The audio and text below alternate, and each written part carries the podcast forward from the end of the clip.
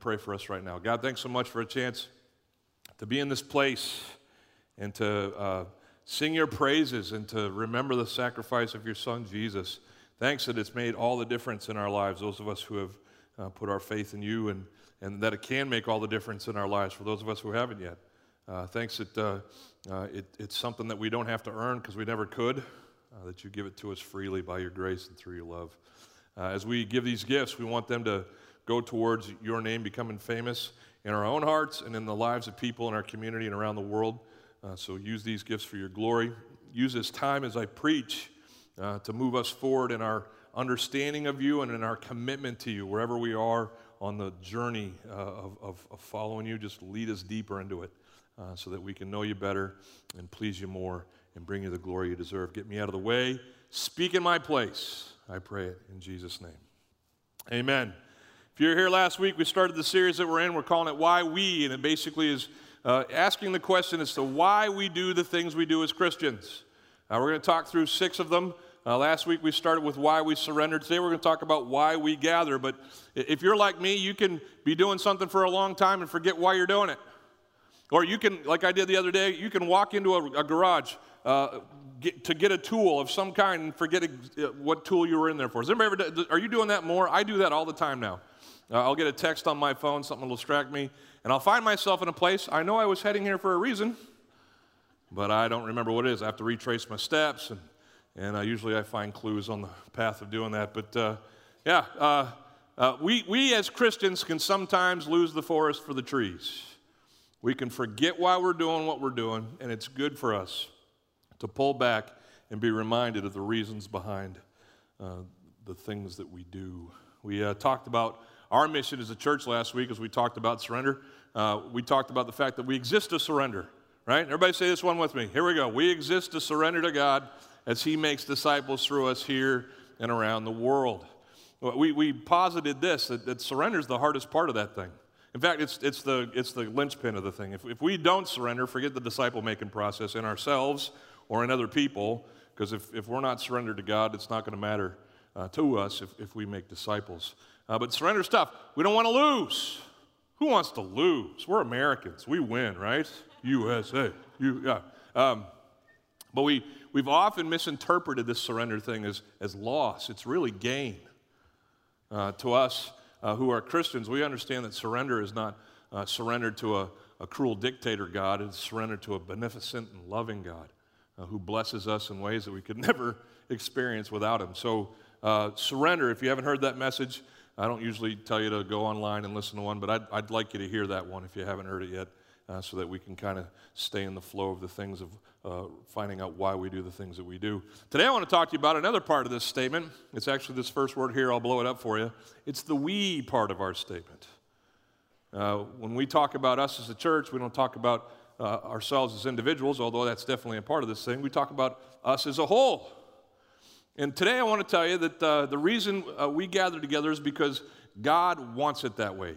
The Christ life is not a me thing, it's a we thing. Now, some of you are like, well, Mark, I got to make my, my, own, my own mind about Jesus. Absolutely. Everybody in here has to discern and decide what they're going to do with God and His, His gospel, and, and you have to, you know, understand for yourselves what that is and, and uh, choose. Absolutely. But if you are a Christian, uh, this, this faith of yours, as soon as you took it upon yourself, as soon as you decided for Christ, it ceased being a personal thing. I love talking to people who tell me that, you know, hey, tell me about your life with Christ. Tell me about your, you know, how you came to know him. And, and they, I don't know, they're shy or whatever. They don't think it's a good story. And they'll tell me, you know what, Mark, it's just a personal thing. And I want to be like, well, I often do this. No, it's not. It's not a personal thing at all. You are saved for a purpose.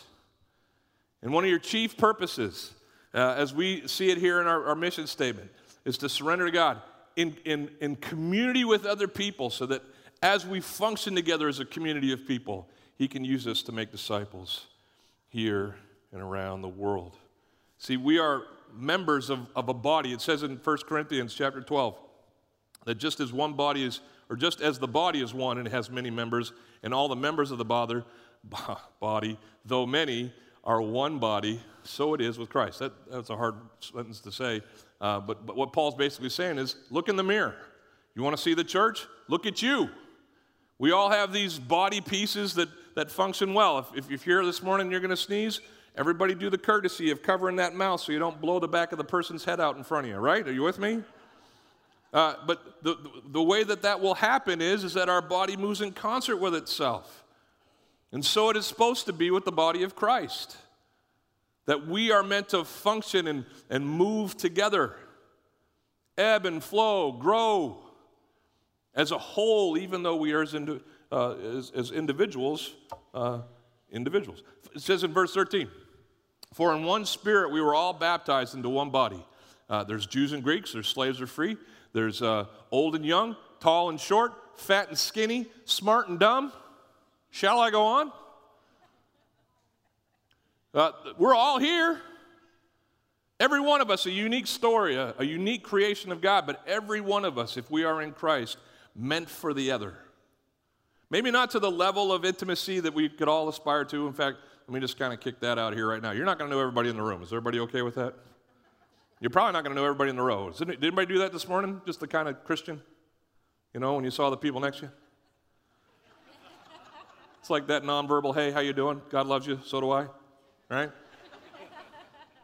But you're, you may be sitting, you know, two seats from someone that you, you may not know the name of and may never know the name of. That's okay. Uh, well, maybe it's not okay. Maybe you're supposed to get to know that person because you don't know anybody else in here.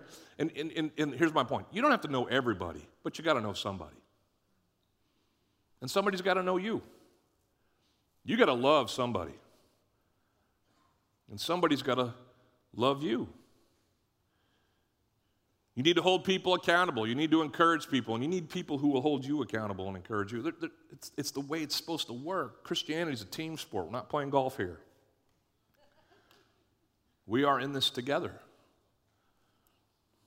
It's good that we are in this together because we can accomplish so much more together than we could if we were just individuals. We started this thing 10 or so years ago called Feed the Bay.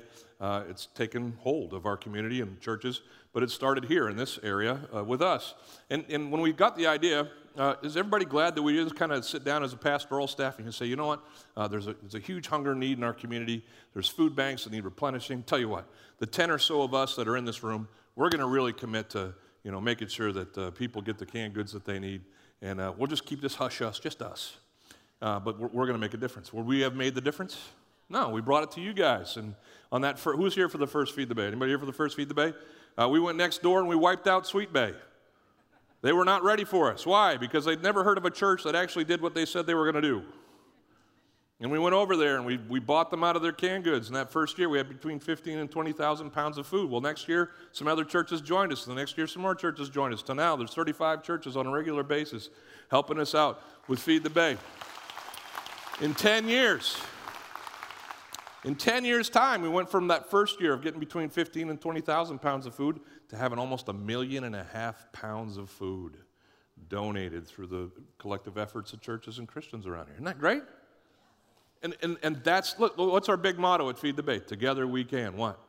Do more. We can do more if we band ourselves together. Obviously, there's strength in numbers. That's why when we got uh, around to retiring our debt, I didn't just ask a couple people, I asked all y'all, which is Texan for us, to be involved. And if, listen, if just a few people had decided to take it upon themselves to sacrifice so that the debts of our church could be uh, relinquished or finished, uh, we'd still be in debt. We'd still be paying on that note for the next 20 something years, uh, and we'd just be throwing money away to interest.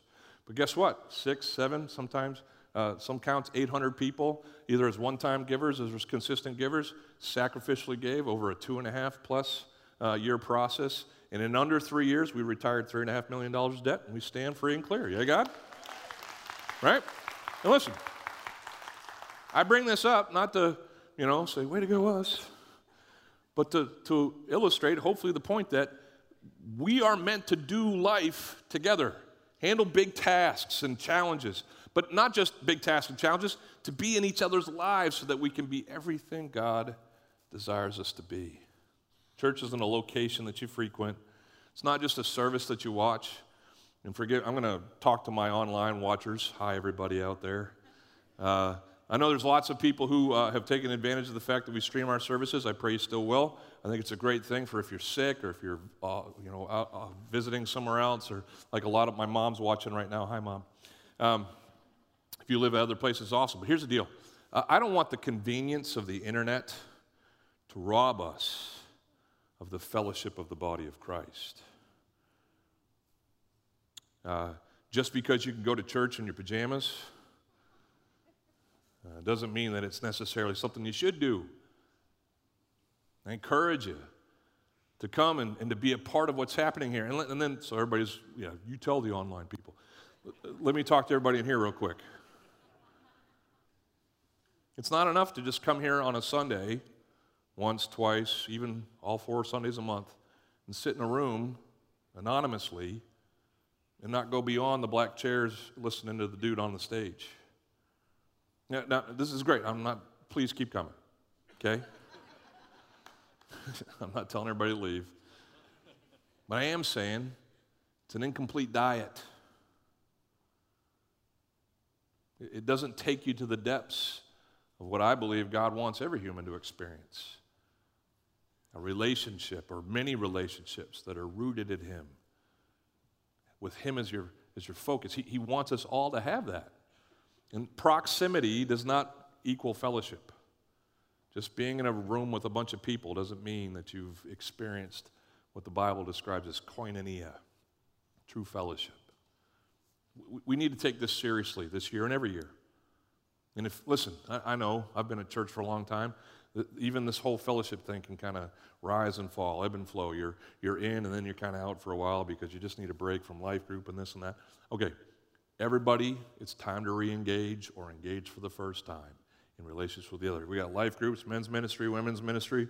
We got servant groups where you can go uh, garden with people. There's community out there. There's community over next door with our children's ministry. You can park cars. You can greet people on the way in. Be a part of the worship team. Uh, twist knobs up there in the booth or whatever. I don't. I don't care where you get it. Okay. I don't care where it happens. But you need people other Christians in your life. It's, it's how God made this to work. It's a we thing. I uh, remember my first, one of my first trips to Africa.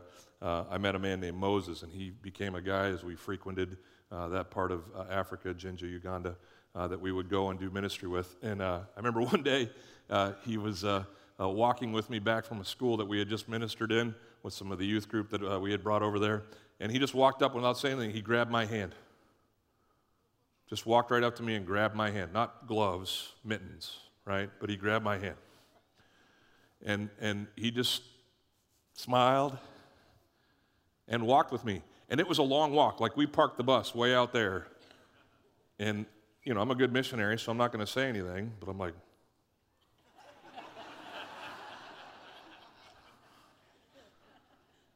And uh, we got to the, the van or the little bus thing that we were in. We sat down, and he just kept smiling. And, and uh, he let go of my hand. And I, I said, All right, Moses, I know we're getting to be friends and stuff, but what, ju- what just happened? And he looked at me and says, Is it not a custom in, in your country, you know, for Christian men uh, who love each other and love the Lord to hold their hands? And I said, No, that means something really different in my country.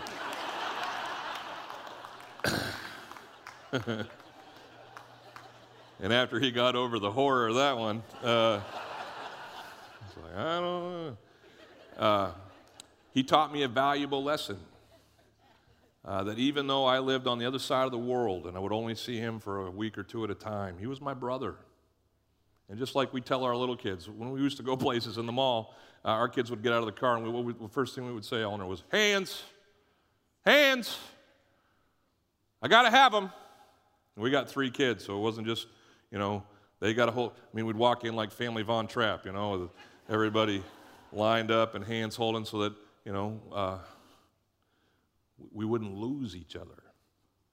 I'm not, saying, I'm not saying you got to walk out of here holding somebody's hands. Everybody okay with that? Oscar, good with that? We don't have to hold each other's hands, guys. I'm not saying you got to go to men's ministry and, you know. But I am saying that we are meant to be together. As Sister Sledge, the great theologians of the 70s, said, we are family, right? Uh, just a couple other things. Why is it so crucial that we gather together? Let me just kind of give you some theology on that. We're, we're designed to do so, is the first reason. If you read the Bible and start in Genesis, you're going to read about creation. And uh, at the apex of creation, at the end, uh, God makes man. Uh, and Adam is, is involved in, in, in, in, is created, he's the only thing created in God's image. He's involved in, in supervising as the viceroy, as the, as the regent over God's creation. He names all the animals. And the only time that, uh, that God says that creation isn't good, does anybody remember this? The only time he says of anything that he's created that something isn't good is he looks at Adam and he says, It is not good for this guy to be what? Well, this isn't good. So I'm going to do a wedding later this afternoon. I'll probably mention something like this in my talk there. Uh, but, but God made for man woman. And it, it's apt and appropriate that we talk about marriage because that's the first one, Adam and Eve. But don't lose in that uh, the idea that God created community. He created relationship amongst human beings when he made Eve. He says, it's not good. In fact, he says, if you're going to be created in my image, you, you need to be created like I am. And what is God? God is three in one. He is three existing as one, eternally Father, Son, and Holy Spirit. He's a party wherever he goes. He is eternally in relationship with himself. And so he says, if I'm going to create them in my image, there's got to be more of them. So he creates Adam and, and he creates Eve. And then what's, what's, the, what's the one uh, thing that he tells them to do? He tells them not to eat of the tree. I know you're going to say that one. But he says, take care of my, take care of my creation. And then he says, here's my one commandment to you. Go forth, be fruitful, and what? Make more of you. And certainly uh, his desire was that there would be us and that we, uh, in the original intent, would be worshipers of Him. We'd bring glory to Him because that's why He created us. But that we would experience relationship amongst each other as more of us showed up. It's, it's, it's the human design for us to live in community with each other. Well, sin, sin came in, and sin made a mess of relationships. Is everybody familiar with that? Like as soon as sin enters in, what do the man and woman do? Blame each other, right? They become uh, rivals as to whose fault it was. Uh, they have kids, and the first kids that we hear of in the scriptures are guys named Cain and Abel, and uh, one of them, Cain, kills the other, Abel. That wasn't, that wasn't what God designed. That's what sin does to relationships. It, it makes them go bad. Uh, so, uh, aren't we all grateful then that God, in His love and in His mercy for us, says, you know what? I'm going to come in and I'm going to rescue my creation from their sin. And ultimately, the way that he accomplishes that is through his son, Jesus Christ. So that in Christ we can be forgiven of our sin and freed from the power of our sin. So that we can uh, walk in relationship with God through faith in Jesus, and so that we can walk in relationship with other, each other as we were originally intended to, be designed. Uh, that's what I call not just that we're designed to, to do so, and not just designed to live in community, we're refined to do so. When the Bible speaks of, of Christ's presence in our life, it's like a refining fire. And he kind of burns off all the stuff that's worldly and sinful, and he, he leaves behind his righteousness and his intent, his will, his purpose for our lives. And his will and purpose for us is to live in community. We saw that evidenced in, in the first church. Everybody uh, has probably read these verses, maybe you haven't. Uh, let me tell you about the first church. It says in Acts chapter 2 that uh, they, there it is, they, it's plural, they devoted. Everybody knows what that word means. We talked about it last week. They surrendered. Uh, they devoted themselves or surrendered themselves to the apostles' teaching. And to the what? To the fellowship, to each other. Uh, they were busy breaking the bread. Uh, that's probably a, an allusion to the, to the Lord's Supper and to communion, to remembering Christ and his sacrifice, and to prayers to God, for themselves, and for each other. What was the result of them being dedicated and surrendered to each other in fellowship and to these other things? Well, uh, some great things happened. In verse 43, it tells us awe came upon every soul, and many wonders and signs were being done through the apostles. It says that uh, all who believed were together. There it is again, that fellowship and, and a we thing idea. Uh, they had all things in common. It says uh, they were selling their possessions and belongings and distributing the proceeds to all as anyone would have need. It says day by day they attended temple. Again, how? Together. And, and they broke bread in their homes. This isn't referring to the Lord's Supper. It's like they had meals. They shared tacos, all right? And they, they just did life. Uh, they received their food with glad and generous hearts. And here's the, here's the payoff. Uh, they were praising God and having favor with all people, and the Lord added to their number day by day those who are being saved. You know, I, I, think the early church grew as a result of the gospel. The gospel is the truth, and people hear it, and the Holy Spirit uh, opens their minds to it and their hearts to it, and they respond. Absolutely. And I, I think people were seeing these, these apostles do these uh, awe inspiring works and miracles from time to time, and that was compelling. But you know what I think the greatest magnet was for the early church? The early church. The relationships that they had, the differences that were present in their uh, congregation and their community that were not present in the rest of the world. And people saw these people who would sacrifice willingly for each other and have each other in their homes and, and that would speak authentically to each other and, and encourage and, and, and rebuke as necessary. These people saw this and they're like, oh, that's what's missing. How do I get that? And that's when they heard about the gospel of Jesus Christ. I'm going to kind of skip to the end because uh, I don't know how long I'm going to go. I do know how long I'm going to go. I'll stop. But anyway, uh, but if I don't get to the end part, here's the end part. Here's my hope for everybody in here. I like the old cell phone plan. Who remembers the faves? My faves. You, you had your five, right? It doesn't have to be a literal five, but you got to find your somebodies. You don't have to know everybody, but you got to know somebody. You got to be in life with somebody in here who knows you and you know them, who loves you and you love them, who is willing to encourage and rebuke you as you are willing to encourage and rebuke them. You need somebody in your life as a Christian. It's how we were designed. It's what we were commanded to do, as I'm going to show you here, other parts of Scripture. And it is the lifeblood of the Christ life here on earth, other Christians. So if you haven't gotten that, or if you've kind of fallen out of that because everything else happened and kids and blah, blah, blah, re engage or engage for the first time in relationships. We got life groups, men's ministry, women's ministry, service opportunities. Figure it out, find it, grab on. All right? Now, to preach a little more at you. I'll answer one more question for you before we go home. Uh, what does God desire from us and from our, our uh, for us and from us in our gatherings? Uh, hopefully, I've made my case that God wants us to be together. It's a we thing. I'm so grateful that the scriptures tell us what should be characteristic of the we thing, what, what should be included in our community as Christians. In Romans chapter 12, this is your reading assignment for the week. If you have a Bible uh, or a cell phone that can get one on an app, read Romans 12, one of the best chapters in the whole scripture. Love them all, but this one's this like it's varsity. It's a good chapter, okay? And, and you should read it because at the beginning it starts about uh, let's no longer be conformed to the world, but let's be transformed by the renewing of our mind. Anybody heard that one before? That's how Romans 12 starts. And it, it talks about us being able to approve of God's will. That's, that's an individual verse. It's saying you as individuals, make sure that you're on, uh, uh, on the path, that you're, that you're figuring out what God's want, you're not being distracted by the world, move forward in your own personal relationship with Him. But then it quickly, just like almost everywhere else in Scripture, it goes uh, from individual to corporate. It says, and do this so that as you are together as a church, as Paul addresses the church at Rome, he says, This is how it's supposed to look. When people individually do that, it's supposed to manifest itself this way in community.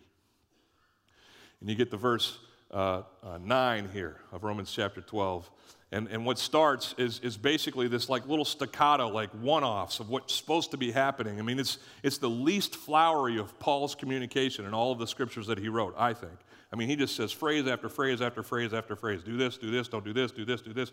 I don't know if he was running out of paper or, uh, you know, if he was coming up against a, you know, a lunch that he had to go to or something, but he just, he just fired off a bunch of stuff, and we're not going to begin to cover all of it. We're just going to cover three things in one verse, all right? Uh, but all of these things that he mentions are benchmarks uh, and, and, and hopes that God has for us in our community. What, what does God desire for us? And from, our, and from us in our gatherings, the first thing is authenticity. Authenticity. Being real. Now, you'd think that the body of Christ would be like, you know, leading the pack in being real. Uh, but in my experience, it just has not been the case. Like, uh, here's the deal we're, we're all saved by grace. Heard that before? That's the gospel. And the reason that we're saved by grace is that we're all hot messes. Everybody who's a hot mess in the room, please raise your hand. Okay, the ones whose hands aren't up yet, just so you know, if you're confused, you're a hot mess, okay? I love you, and I'm glad you're here, But everybody, the Bible's real clear about it. All sin and fallen short of the glory of God. Everyone's a hot mess. And so, if we are saved by grace, and if we are all hot messes, where do we get this idea that we need to act like we're not? And, and listen, I'm not saying that we revel in our hot messness.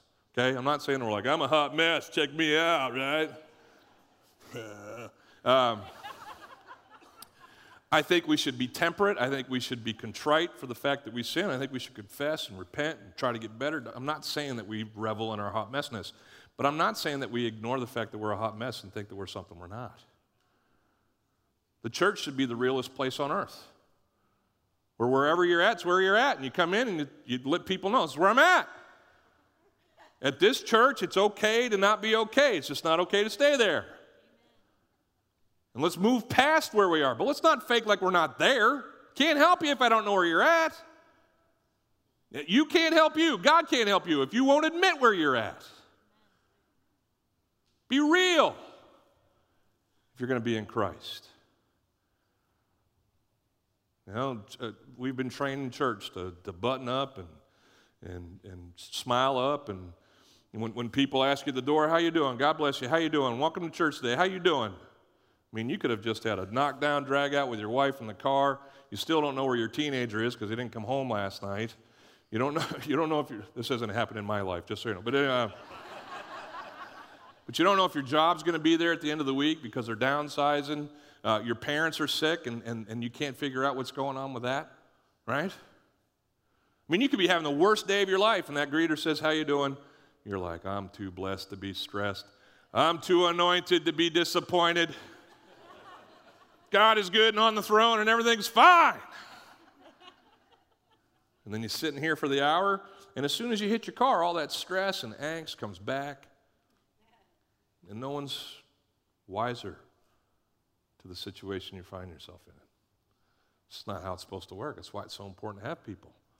Not so that you just constantly bleed. We shouldn't live in the gutter and. But we should have a place, a safe place where we can talk to people, be prayed for, be encouraged. And the church should be leading the pack in that department. It says here in Romans chapter 12, verse 9, uh, Paul saying to the Romans, here's, here's how I want uh, your relationships to function. He says, first of all, let love. Love, uh, that's a whole other sermon, lots of other sermons, but love is kind of pretty big in relationships. Can we all agree with that? And love here is that agape love that it talks about in the scriptures. It's a, it's a, a not an earthly kind of love, it's an unconditional love. It's this love anyway love. Okay, so let that kind of be the, the first thing we think of. But let this love that you have, let it be genuine. You know what that Greek word is? I'll tell you. It's anahipokrites. And anahipokrites, the root of it is hypocrites, which is hypocrite. And back in the, in the Greek culture, actors were called hypocrites. They were the guys, and, and, and all actors were men back then. It was a patriarchal society, sorry, ladies. Uh, but all the men would come in, and they didn't have like elaborate costumes or sets, but they did have, they would make masks for the girl parts and for all the other male leads and they would just flip masks. They'd have two or three guys doing a two or three man show for six or eight characters, and they would just keep swapping out masks. And whatever mask they were wearing, they became that character.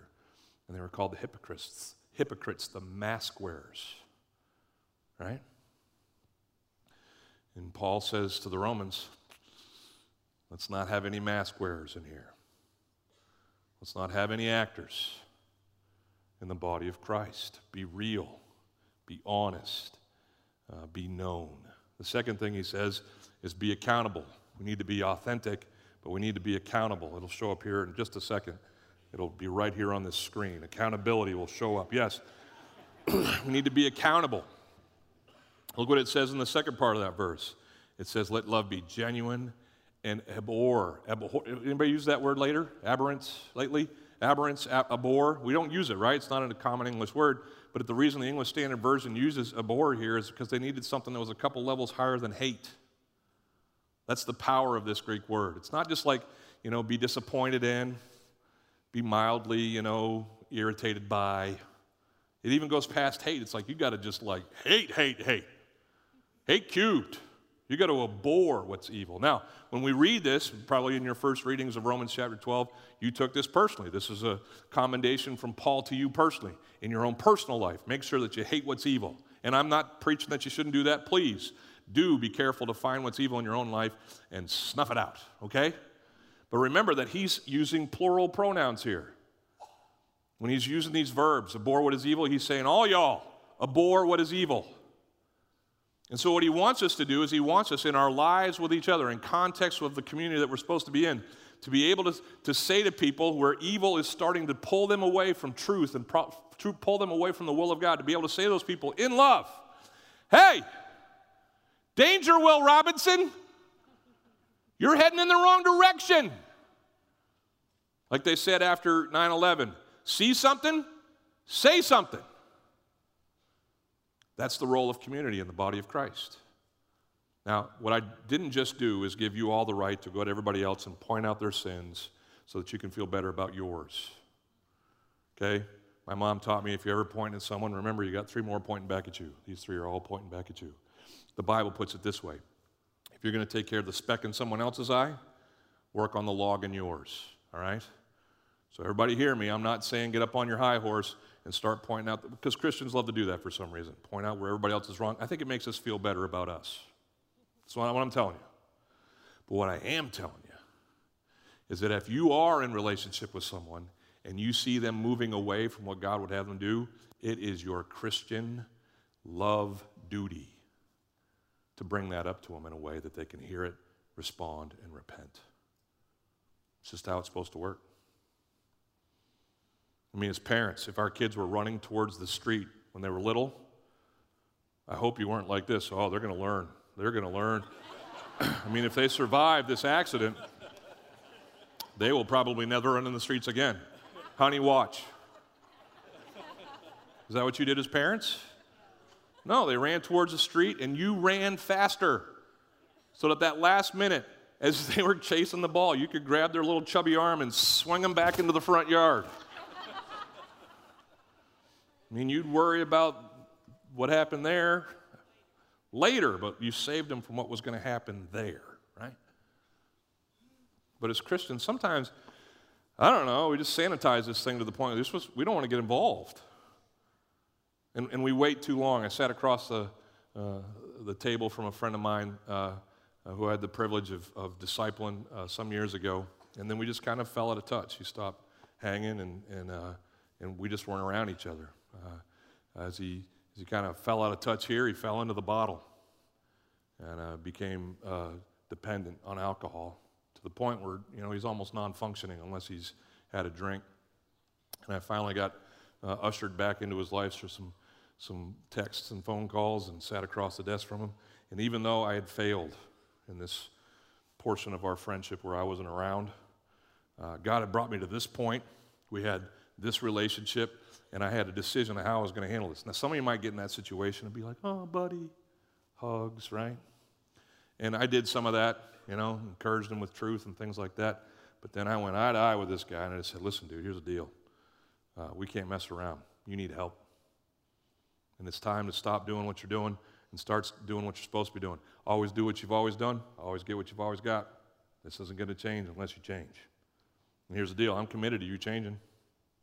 And I'll call you and I'll, I'll keep asking you when you're, you know, if you're ready to change. I can't put you in a headlock. Apparently, that's a felony. You can't, uh, you can't kidnap people. Uh, uh, but I want to be a source of God's redemption in your life whenever you're ready, and I will keep prodding you until you're ready. But we, we need to make this change. That, that's Christian love. Didn't sound very loving, maybe, but it was the truth, and it needed to be said. I'm so grateful for the people in my life uh, that tell me the truth. I'm, I'm married to a truth teller. I got a mom who's a truth teller. I got friends uh, who, if we finally, you know, get around to sitting down and talking on deeper levels, uh, they'll tell me the truth. And I am who I am as a result of God using these people in my life. Um, if, if, if, you kind of want to summarize this, don't tiptoe, tiptoe around other believers. Love them. Love them enough to say the things that need to be said so they can head in the directions that they need to head. The last thing is this authenticity, accountability, and then let's get to the, the warm fuzzy, the encouragement. Yeah? It says there in that same verse let love be genuine, abhor or hate what is evil, and then hold fast. Hold fast to what is good. This is a great Greek word. It's kolomenoi, and it basically comes from the same uh, root that we use for like collect and collaborate. It's this come together thing, right? And, and it's this picture of when it comes to the righteousness that God wants us to live in, don't just kind of tacitly hold on to it. Don't, don't, don't just kind of have it in the palm of your hand. Headlock that sucker, right? And hold fast to what is good in your own life, and then encourage other people in their holding fast to what is good. I can't tell you how many times I've needed someone to say, hey, stay the course, brother. I know you don't know what's coming next. The wisdom uh, hasn't been revealed to you as to how it's going to work out, but you're doing the right thing. Stay the course. It tells us in Hebrews uh, chapter 10 that we should hold unswervingly to what God has uh, for us in His will. It says also in Hebrews 10, um, let us consider how we can stir up one another or to spur one another on towards love and towards good works, not neglecting to meet together. That's got to happen in the context of relationship, in the context of community, as is the habit of some, but encouraging one another. And all the more as you see the day drawing near. I talked about that on New Year's uh, Day this year that we don't live for today, we live for the day. And we as Christians live for the, uh, the future that awaits us, this life with Christ. We want everything that we do to be a preparation uh, and a confirmation of, of the presence of Christ in us. And so we live for that day, not just today. And we help other people to hold fast to the things that God has called them to. I think for, for, for me in my own life, and probably for a lot of everybody in here, uh, we, we can tend to kind of soften our grip on, on what the, the truth is or what the righteousness that God would have for us is. And we can just kind of be like, you know, ah, it's no big deal, grace. We'll just, you know, He'll cover that. He'll forgive me. Right? And we just start, start sliding. Uh, but th- those initial slides, uh, they amount to the great slide, uh, where life kind of, you know, uh, hits a wall and, and things uh, need to be picked up. I, I was standing in my uh, closet the other day um, just getting ready, uh, you know, to, to, do my day. Um, and I heard this loud crash in the closet. We had this closet, closet system put into our, our closet when we redid our house. And Eleanor's side, sorry, babe, it was Eleanor's side uh, that just came crashing down. Everything on that side, all the, all the hanging clothes and all the shelving and stuff, just hit the floor. And I turned around and was like, yep, that might as well have happened. so we hauled all the clothes out of there and uh, we, we set them up because I knew uh, I was, was going to spend my Saturday morning putting this thing back together. So we got everything out of there and then started examining how, why did this happen? Well, uh, when, the, when the, the system had been put in, uh, the, the guy who put it in uh, put it in beautifully. Everything was equal and even and everything was in the right place. Uh, but what he neglected to do was, is, well, when he put the screws in, he, he used anchors for the drywall, right? Just these little screw anchors. And he didn't use all the screws that he could have used. He just used, you know, a few to get them in there. And uh, eventually, over time, a year and a half's time, uh, the, the, the, you know, the weight of our clothes or whatever just took the thing down. So when I put it back up, guess what I used? The studs. I got me a stud finder and I waved it across myself. It went crazy. But anyway, uh, I mean, it, all, it started smoking. It was just, but uh, but you put that thing on the wall, and when you get to the edge of one of the studs, everybody, if you know what these things are, they just light up and start making a noise, and you draw a line there, and you, you come from the other side, and you find the other edge of the, and then wherever that is, that's where the wood is. And so if you're going to start hanging poles and shelves and, and, and you know, hanging clothes off of those things, you don't go into the drywall. The drywall is just this gypsum stuff that's, you know, you go into the stud, and you, uh, you anchor things that way. Y'all come over. We can do, we can do pull ups on that thing now. That, that thing's not coming down. I put some extra screws in it. You know what I'm talking about? some angle brackets that didn't come with the uh, hardware. That's not going anywhere. And this is what God hopes for us in our pursuit of Him. That we wouldn't just settle for the good enoughs, the sort of righteous stuff, that we would hold fast to Him. And that, listen, in the context of community, we would encourage those that we know and that know us and those that we love and that love us to do the same. So now, may you and I find our family within this greater extended family that we call Bay Life.